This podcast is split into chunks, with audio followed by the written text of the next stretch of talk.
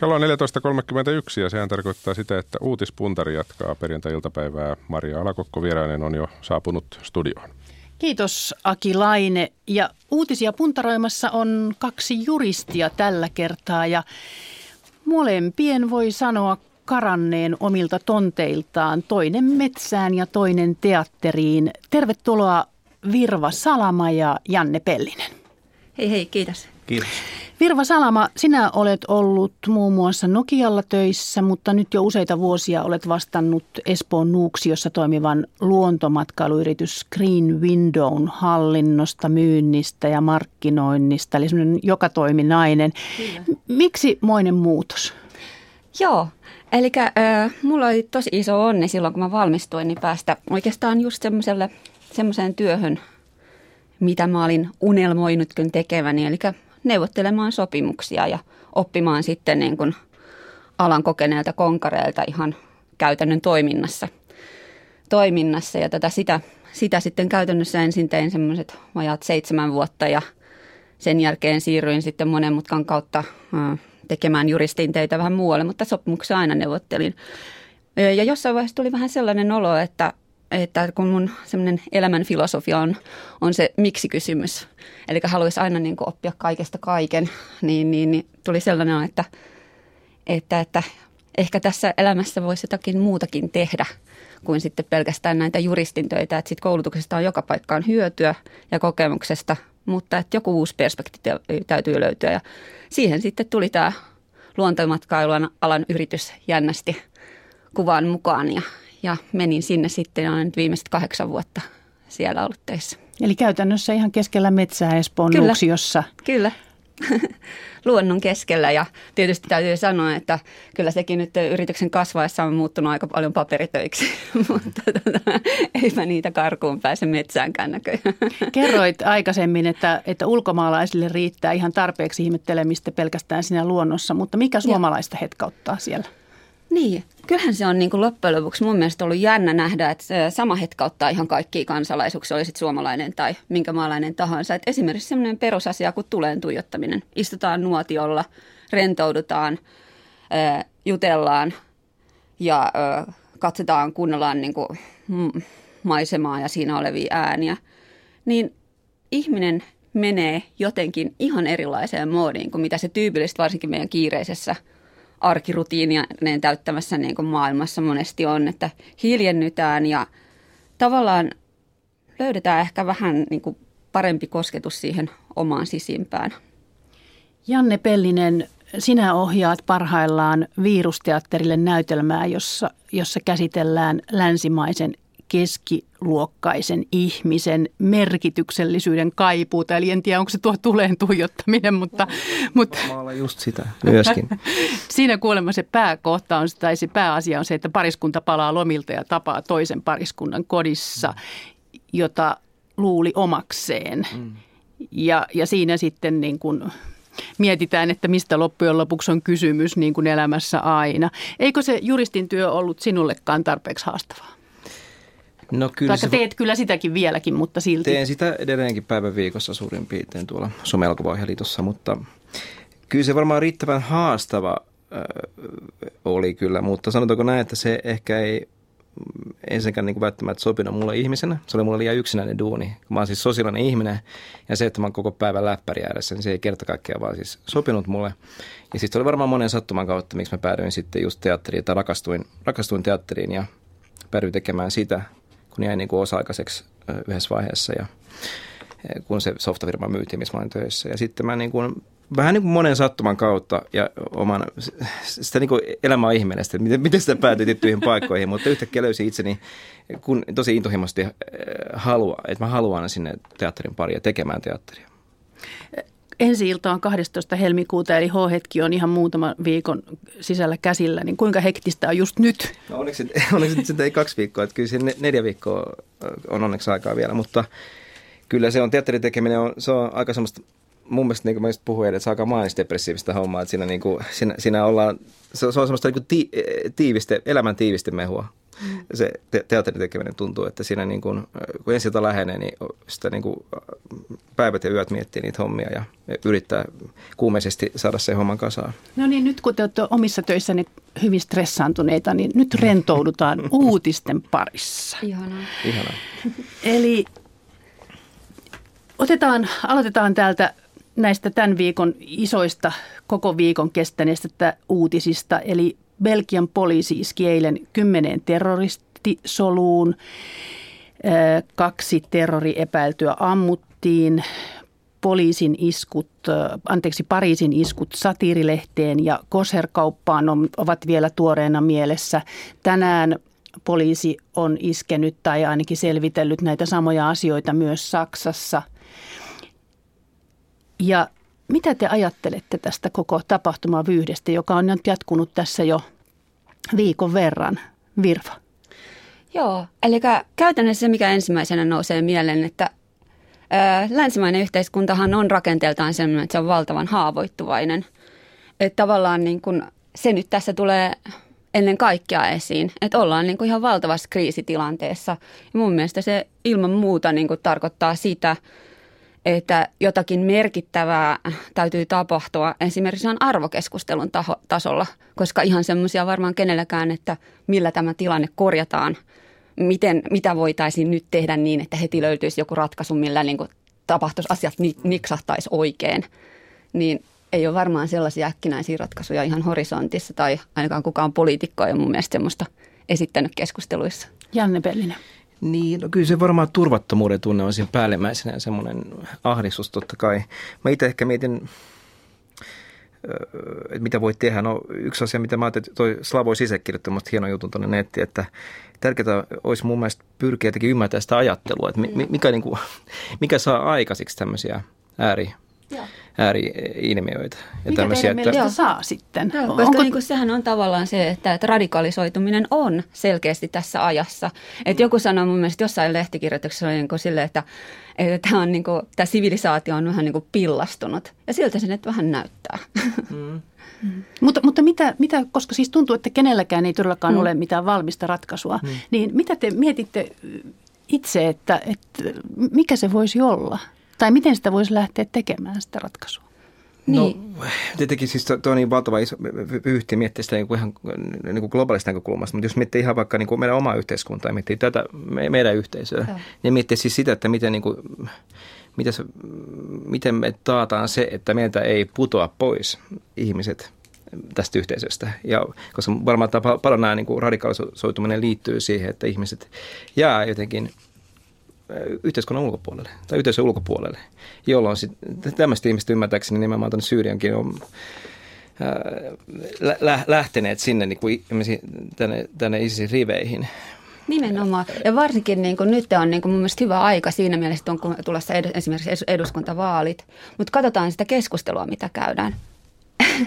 Mun mielestä se niin kuin ammuttaa tyhjyyttä se keskustelu, että siellä ei nimenomaisesti käydä niin kuin, niistä, että miten voitaisiin tehdä sellaisia ratkaisuja, että nimenomaan niin kuin jollakin tasolla niin kuin päästäisiin niin kuin sopimukseen siitä, että mitkä on ne arvot, millä tämä niin kuin yhteiskunta toimii ja voisi toimia niin, että tulisi sellaisia merkityksiä siihen niin kuin yhteiskuntaan niin, että ihmiset niin kuin pystyisi jotenkin niin kuin sen oman suhteensa sit niihin, oman niin kuin yksilöllisen merkityksensä nivomaan siinä kontekstissa jotenkin, koska nythän niin kuin sellainen tyhjyys on niin kuin ajassa tosi selkeästi jatkuvasti läsnä.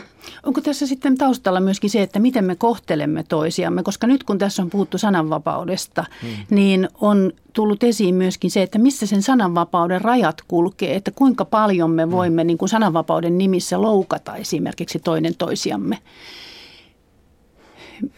Niin. Mä ehkä itse mietin tota asiaa taiteilijan näkökulmasta. Että mä mietin, että kun mä näitä uutisia tuossa luin, niin mä mietin ehkä just sitä, että mitä niin kun, kun mä ajattelen itseäni, kun mä teen teoksia, niin musta tuntuu täällä eläessä, että tuntuisi yhtäkkiä absurdit sen ajatus, että mun pitäisi pelkäämään, että jos mä valitsen mun teokselleni sen muodon, missä puhutaan tietystä asioista, että jos mä haluan puhua sitä, mikä asia, mikä on mun mielestä tärkeää, niin että yhtäkkiä mä tarvitsen pelätä niin kuin, oman henkeni puolesta tai mun läheiseni tai työryhmän niin kuin turvallisuuden puolesta sen takia, että mä käytän vaikka ironiaa tai pilkkaa. Joo.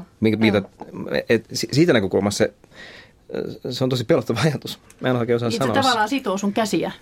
No se Suomessa, mutta nyt tuntuu siltä mun mielestä, että ei ole semmoista, ainakin tuo teatterikorkeakoulussa, kun tekee juttuja, se aika paljon kesken alaisemmassa kuplassa, niin mulla ei koskaan tullut mieleenkään, että mun täytyisi jotenkin sensuroida itseäni. Niin, mutta toisaalta niin kuin se, että kun katsoo esimerkiksi, mitä tässä ajassa on niin kuin sananvapauden osalta, niin eihän sananvapaus sellaisenaan ole niin kuin itsestäänselvyys. Se on sovittu, mitä se käytännössä pitää sisältää. Se on määritteleminen on totta kai niin kuin aivan äärimmäisen vaikeaa, mutta tavallaan, että sehän kertoo yhteiskunnan arvoista myöskin omalla tavallaan, että mitä, niin kuin, mitä se niin kuin sananvapaus tarkoittaa. Ja nyt kun on niin kuin ollut nämä, että sellaiset sananvapauden airueet kuin jenkit esimerkiksi, niin pääsee ihan yksittäisenkin ihmisen ajatuksiin kiinni jonkun Googlen kautta. Eli aivan uskomattomia sananvapausrikkomuksia kaikilla tasoilla, niin eihän se ole selkeästikään itsestäänselvyys.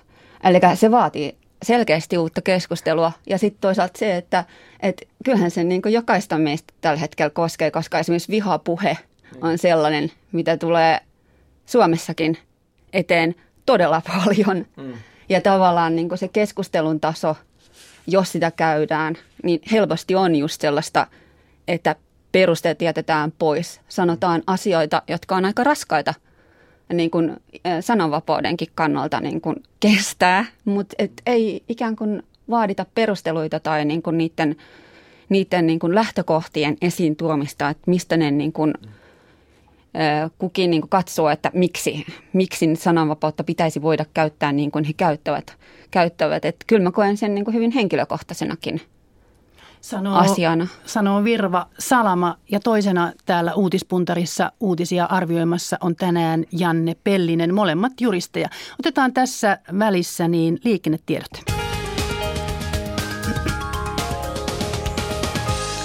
Tie 4 Jyväskylä, ensitiedote liikenneonnettomuudesta. Tie 4 välillä Jyväskylä-Oulu, tarkempi paikka välillä Palokan liittymä, Kirrin liittymä.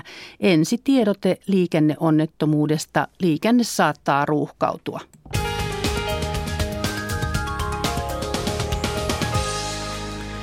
Ja tosiaan uutispuntarissa kaksi juristia arvioimassa ja mennään tänne turvallisuuspuolelle. Pelottaako teitä, kun tuntuu, että tällainen terrori vyöryy nyt jatkuvasti joka puolelta? Janne Pellinen. No, kuten tuossa sanoin, niin kyllähän se pelottaa. Ja ehkä sinnekin eiten pelottaa se turvattomuuden tunne, mikä tulee ehkä just sitä, että on vaikea ehkä ymmärtää, että mistä se lopulta kertoo ja mistä nämä vihanteot kumpuaa. Mikä se on se ajattelu sen takana ja miten sitä pystyisi ymmärtämään? Se on niin kuin se, mikä mua itseäni tosi paljon mietittää. No mitä te mietitte näistä keinoista? Siis sellainen uutinen on tällä viikolla ollut, että Suomessa terrorismin ja rikollisuuden ennaltaehkäisemiseksi esitetään puolustusvoimien ja poliisin verkkovalvonnan lisäämistä. Miltä se tuntuu pelastuskeinona? Virva Salama. Niin. No käytännössä niin kun katsoo esimerkiksi historiaa, että kun on pyritty valvonnalla ratkaisemaan ongelmia. No eihän ne ongelmia ratkaise, ne vaan tavallaan monitoroi niitä ja niillä pystytään sitten niin kuin siihen syntyneeseen ongelmaan joskus jopa puuttumaan. Mutta eihän se mitään tee sillä taustalla olevalle ongelmalle. Et esimerkiksi tämmöisessä tilanteessa, kun niin kuin on selkeästi se, että on isoja osia kansasta jotenkin eri mieltä, ei ole niin kuin enää koe olevansa niin kuin yhteiskunnassa osallisena sillä tavalla, että ne kääntyy yhteiskuntaa vastaan, niin kyllä se keskustelu täytyy saada sit sille tasolle, että se kyynisyys, mikä mun mielestä on pelottavinta tässä ajassa, että se tavallaan saataisiin poistettua ja tulisi sellainen kaikille sellainen niin kuin jonkin tasoinen osallisuuden tunne. Mitä te ajattelette siitä yksityisyyden menettämisestä? No kyllähän siihen, kun sinne orvelmainen kauhu liittyy. Nyt oli just svenskiksi yksinen prokkis 1984 En ole vielä nähnyt sitä, mutta pitää mennä katsomaan, mutta juuri tämä, että mihin kaikkialla se ulottuu ja mikä on se yksityisen suoja. Mutta ehkä se tärkeintä, mitä mä ajattelin, on se, että jos isoveli valvoo, niin sitä isoveliä pitää pystyä myös valvomaan. Että tavallaan kansallinen näkökulmasta ne pelisäännöt pitää olla niin kuin selkeitä ja läpinäkyviä, että mitä se tarkoittaa sitten. Että se oikeusturva säilyy. Se on niin kuin näin. Niin. Ja sitten toisaalta niin kuin se, että no, jos niin kuin annetaan lisäoikeuksia esimerkiksi käyttää teknisiä välineitä tai seurata jotakin. No, tekniikka kehittyy. Eli käytännössä niin kuin, kuitenkin ne resurssit, mitä sitten näillä monilla järjestöillä, jotka haluaa sitä keikuttaa, sitä yhteiskuntajärjestystä, niin on aika isot.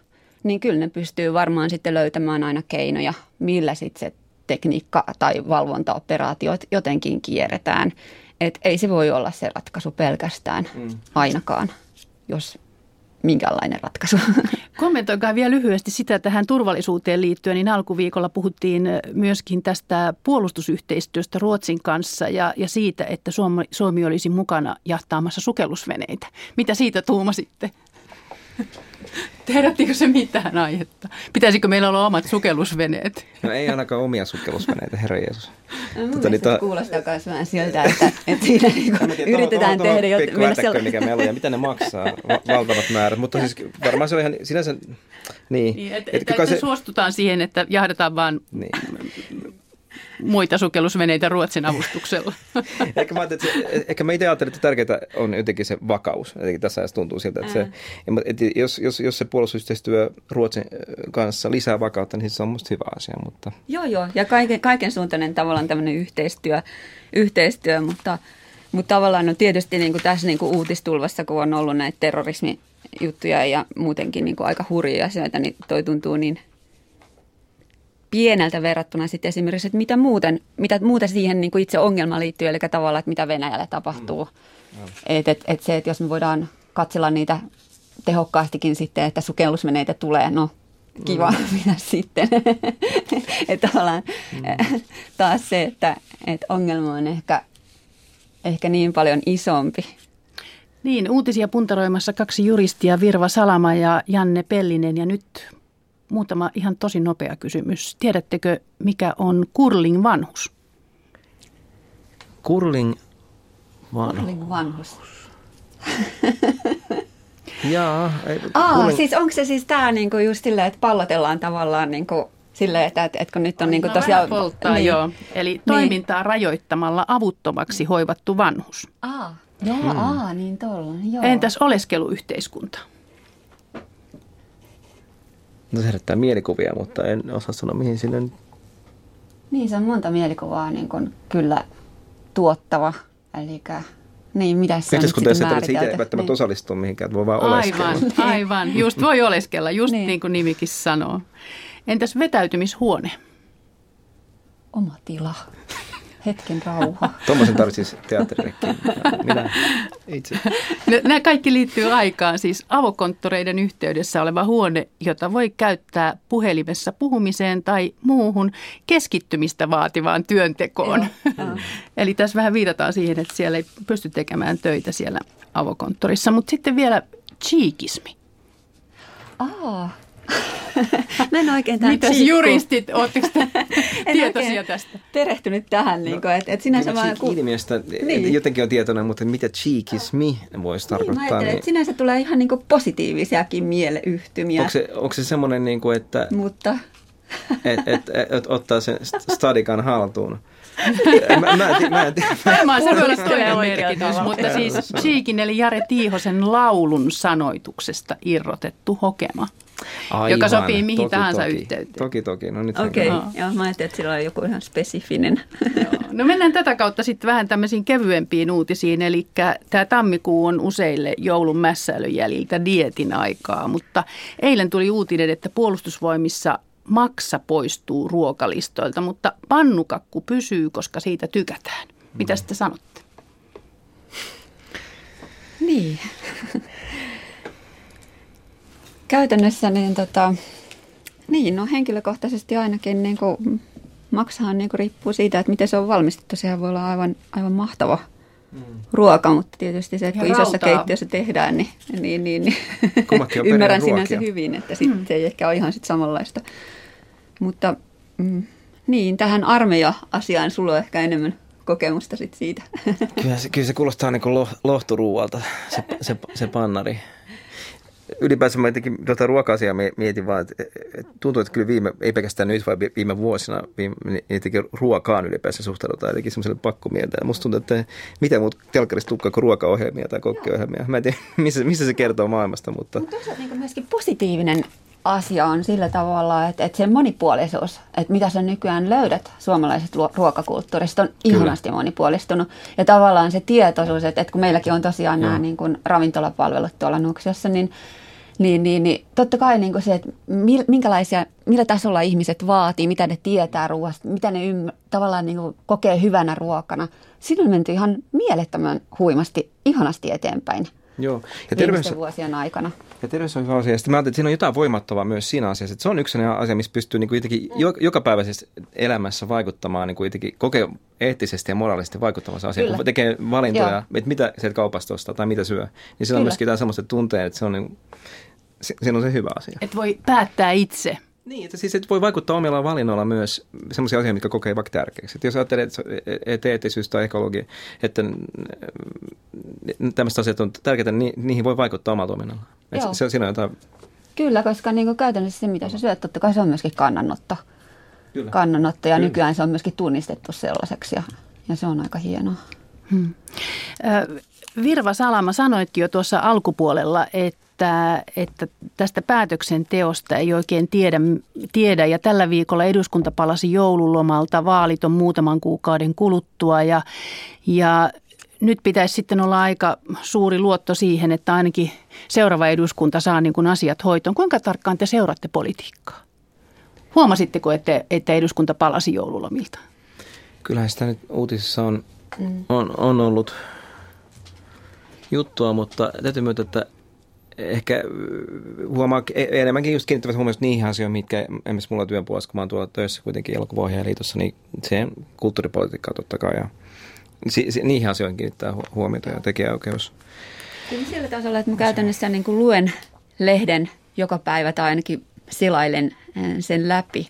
Mutta jonkinlainen esimerkiksi tähän niin kuin eduskuntapolitiikkaan on tullut vähän sellainen turtumus ja väsymys. Mulla ei ole kauhean enää sellaista niin kuin jaksavuutta, tavallaan sitä retoriikkaa, mitä siellä harrastetaan ja sitä tapaa keskustella, niin se ei ole pitkään aikaan tuonut minulle henkilökohtaisesti kauheasti lisäarvoa, että tuntuu, että sellainen hankalien välttämättömien päätösten tekeminen siirtyy. Eli toisin sanoen, ei jotain vastuuta siitä, mihin työhön heidät on valittu, niin kyllähän se on vaikea kansalaisena sitten mieltää, että miksi näin tapahtuu. Jatkuvasti uutisissa tulee ajatus, että hyvinvointivaltiosta ollaan jotenkin lipsumassa. Mm-hmm. Tuntuuko teistä siltä? No, täytyy sanoa kyllä, että mä itse kyllä ihan oma henkilökohtainen kokemuksena, että kyllä elää siis semmoisen hyvinvoinnin keskellä, että onko se pois. Eikö me vaan osata olla tyytyväisiä? No ehkä se kysymys, tosi mielenkiintoinen juttu, mitä Jari Äänrut kirjoitti tuossa, mä en tiedä luitte, se lauantaina oli juttu siitä Hesarissa, sen kiinnostava juttu, että mitä se hyvinvointi ja onnellisuus tarkoittaa. Ja se on minusta tosi kiinnostavaa niin lähteä pohtimaan sitä, että mitä hyvinvointiyhteiskunta tarkoittaa. Tarkoittaa siis nimenomaan sitä, että mikä se egocentrisyys, mikä siihen meillä niin liittyy, siihen, että se on minä ja mun onnellisuus ja mun hyvinvointi. Että onko se tavallaan, johtaako se oikeasti onnellisuuteen? Joo. Vai pitäisikö meidän niin lähteä miettimään, että onko se onnellisuus, voisiko sitä onnellisuutta miettiä ja hyvinvointia enemmän sen yhteisöllisyyden kautta? Nimenomaan. Ja tavallaan se, että nythän tavallaan se, että koska käytännössä poliittiselta halutaan sitä kysymys, niin kuin, että kuka saa, mitä saa ja kuinka paljon, miten jaetaan se, mitä on jaettavissa. Ja nyt kun sitä jaettavaa on koko ajan vähemmän, niin totta kai ne ratkaisut on tosi hankalia. Niin sitä enemmän vaadittaisiin just sellaista niin kuin yhteisöllistä, koska muuten tulee se, että se mikä on hyvinvoinnin perusta on se turvallisuus. Siihen se rupeaa tärisemään liitoksistaan, Se on hyvin sanottu. Se on hyvin sanottu. Se ei välttämättä ole vaan materialistinen, niin kuin, että materialistinen on kaikki hyvin, on rauhaa, on niin kuin ruokaa ja vaatteita. Joo. Joo. Että tavallaan niin kuin se, että mitä me pidetään niin kuin just sellaisena, niin kuin, että just että sana on vapaus, me ei tarvitse pelätä sitä, mitä me sanotaan, tai että me ollaan turvassa melko varmasti, niin ei ne välttämättä ole itsestäänselvyyksiä enää sen jälkeen, kun vielä niin kuin tässä niin kuin tämä jakaminen ehkä tekee tämän yhteiskunnan vähän kovemmaksi kuin mitä se on aikaisemmin ollut. Niin. Mutta hyvä kysymys on, että jos on pakko säästää, niin mistä säästää? Mitä se tarkoittaa? Niin. Aivan. Mutta pitäisikö meidän sitten, niin kuin esimerkiksi Bhutanissa, niin valtio mittaa myös ihmisten onnellisuutta? Pitäisikö meidän niin kuin katsoa sitä, ehkä sitäkin kautta? No siihen mä ehkä jo viittasin. Mehän ollaan siis, mä muistan, että se oliko joku YK on tämmöinen onnellisuustutkimus. Mun mielestä me oltiin Suomessa maailman 7. onnellisia. Ja oliko joku Euroopasta? Mutta aina sanotaan, että me ollaan synkeitä. Niin, mutta sitten kuitenkin tämmöistä, mä en tiedä mitä nämä kertoisi nämä toteudet, tämmöiset testit, että me oltaisiin onnellisia. Mutta ehkä, kuten mä sanoisin, niin mitä se onnellisuus tarkoittaa todella, sen pohtiminen. Se on varmaan aina hyvä kysymys pohtia sitä. Ja sitten jos ajattelee niin se, että aika selkeästi kuitenkin se sellainen dualistinen maailmankatsomus, mikä niin on vanhasta ollut sellainen niin tietty materialistinen tapa niin lähestyä asioita, vähän tulee päätökseen, jolloin niin se, että mitataan bruttokansantuotella hyvinvointia. Niin. No ei se varmaan jatkossa tule ihan sillä tavalla menemään. Et sinänsä mun mielestä oli kauhean mielenkiintoista lukea siitä Bhutanin mallista, mikä itse asiassa on niin kuin kai sen YK:n yleiskokouksenkin niin kuin päätöksen mukainen, tai miksi sitä kutsutaan sitten, sitä jonkinnäköinen lausunto, niin tavallaan se onnellisuus, bruttokansan onnellisuus, mun mielestä se on itse asiassa sellainen, mikä voisi hyvinkin tuottaa paremmin myöskin bruttokansan tuotteen tasolla tulosta kuin, niin kuin se, että vaan taloudellisia mittareita katsotaan. Yeah. Mutta aikamoinen ajattelun muutos siinä tarvittaisiin. Yeah. Mutta Hannes Hynönen, ehkä tämä linnanjuhlien vieras, josta uuden vuoden puheessaankin presidentti mainitsi, tämä, joka täytti viime lauantaina 102 vuotta, niin hän on ehkä hyvä malliesimerkki tässä näin, tämmöinen ilon ja onnellisuuden ja tyytyväisyyden mannekiini. Kyllä. Ja viimeinen kysymys teille, hyvät raatilaiset. Minkälaisen uutisen olisitte halunnut itse kuulla tällä viikolla? Virva. Joo, eli olisi mahtavaa, että se uutinen muodostuisi sillä tavalla, että meille tulisi tuonne Nuuksion soitto tuolta UM:stä, että nyt tuolla Venäjällä on tapahtunut sellainen, että Putin kokee matsoilleensa tarpeeksi eikä keksi enää niin kuin mitään muuta, niin hän haluaa tulla nyt koota kaikki tärkeimmät päättäjät Nuuksioon ja tuijotella tulilla niin kuin heidän kanssaan niin kauan, että löydetään ratkaisuja tähän maailman niin kuin hankalimpiin kysymyksiin. Ja lyhyesti Janne Pellinen vielä. Toivon ja rakkauden määrä on lähtenyt kasvuun maailmassa. Kiitokset Virva Salama ja Janne Pellinen.